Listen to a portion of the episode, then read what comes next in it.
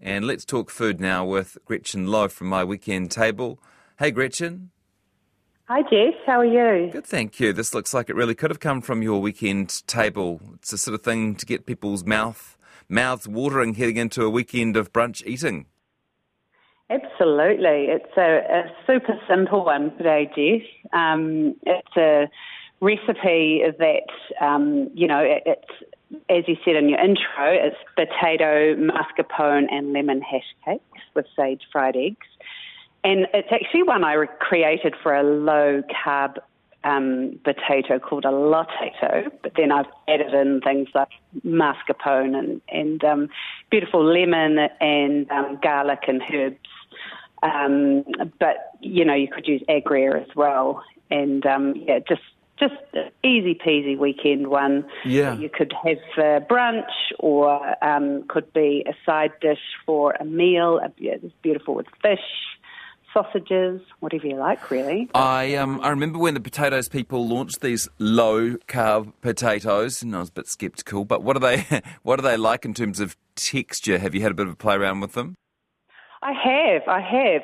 They're pretty similar, and uh, if if you didn't know, you you would just assume that it was an agria, but apparently um, they've got forty percent less carbs for people watching the carbs. Um, and it, it's a crossbred gene, uh, not gene, sorry, um, pollen from um, Holland, and um, they've crossbred it with, with a potato here, and um, it's resulted in this this low carb potato, and they've, they've won tons of awards. So, um, you know, it's it's obviously doing really well, and um, yeah, a really, it's a really beautiful product. Okay, so you say we can sub in agria as well if uh, if that's what we've got in our uh, pantry. Tell us how we're going to make these delicious sounding cakes.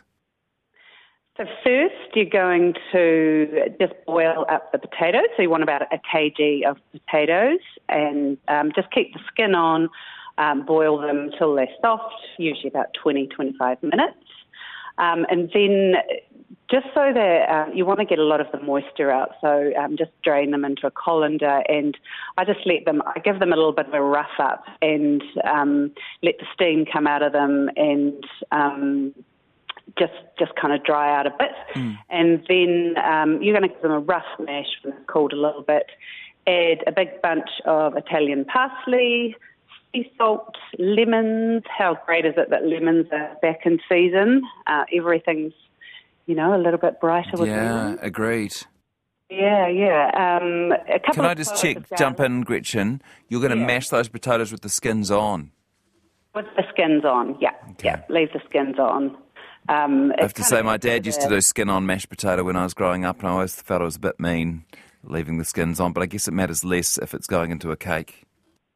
Yes, yeah, and and the edges when they touch the oil in the pan. Oh, yum, really yeah. Nice and crispy. Great. It's just that extra texture because it's not like it's a cross between, I guess, a mashed potato and a traditional um, hash cake, mm-hmm. in that you know there, there's the texture of a mashed potato, but in a, in a cake. Um, where was I? And then uh, you're going to add half a cup of mascarpone cheese, and I know that that's pretty expensive at the moment, so you could sub that out for cream cheese if you like, cottage cheese, and then I've put half a cup of parmesan in there, and yeah. again you could sub it out for blue cheese or whatever you like. Then an egg, so the egg and the mascarpone help bind it. Um, you're going to season it generously with salt and pepper and form it into cakes. I've got a pretty little ring that I use, um, but also you know, I just use it for fun, but also you can just do it with your hands as well. And then um, you're going to dredge them in corn flour. And what the corn flour does, it gives it a bit of a tempura like coating, ah. um, which makes them extra delicious and crunchy. But you could also leave out that, you know, leave out the corn flour if you like. And then um, olive oil in your pan, and they're going to take about three to five minutes on each side till they're nice and golden and crispy. And then cook them all, um, set them aside in the oven. And then I've paired these ones with some sage fried eggs. So once you've made your potato cakes, just pan or wipe out, add some more oil, add a small bunch of sage leaves, just let them um, sizzle a little bit, and then crack your eggs on top, cook them for couple of minutes. Um, and when frying an egg, I like to get the pan um, really hot and then add the oil. So put it put it back on the element, um, get it hot, then add the oil and turn it down a little bit. And this just stops um, the yolk from cooking too quickly and oh, yeah. the outside becoming raw. It kind of cooks it a little bit more evenly. Um, pop them on top of your cakes and you're good to go. You don't you don't flip them just sunny side up, eh? No, I like mine sunny side up. Yeah, definitely. And you leave yeah. the yolk you leave the yolk a little bit wet. A little bit runny, yeah, mm. yeah, definitely a little bit runny. Man, it sounds and good. You could, yeah, you could add extra feta on top, or Tabasco, or um, you know anything you like. Extra herb, extra squeeze of lemon. Just a nice, bright, simple, inexpensive meal. That's you know great, great for the weekend. Good one for the kids too, eh? Yeah, yeah, definitely. The kids, the kids sure do love anything with potatoes in it. Thank you so much, Gretchen. Great recipe, great inspiration heading into the weekend.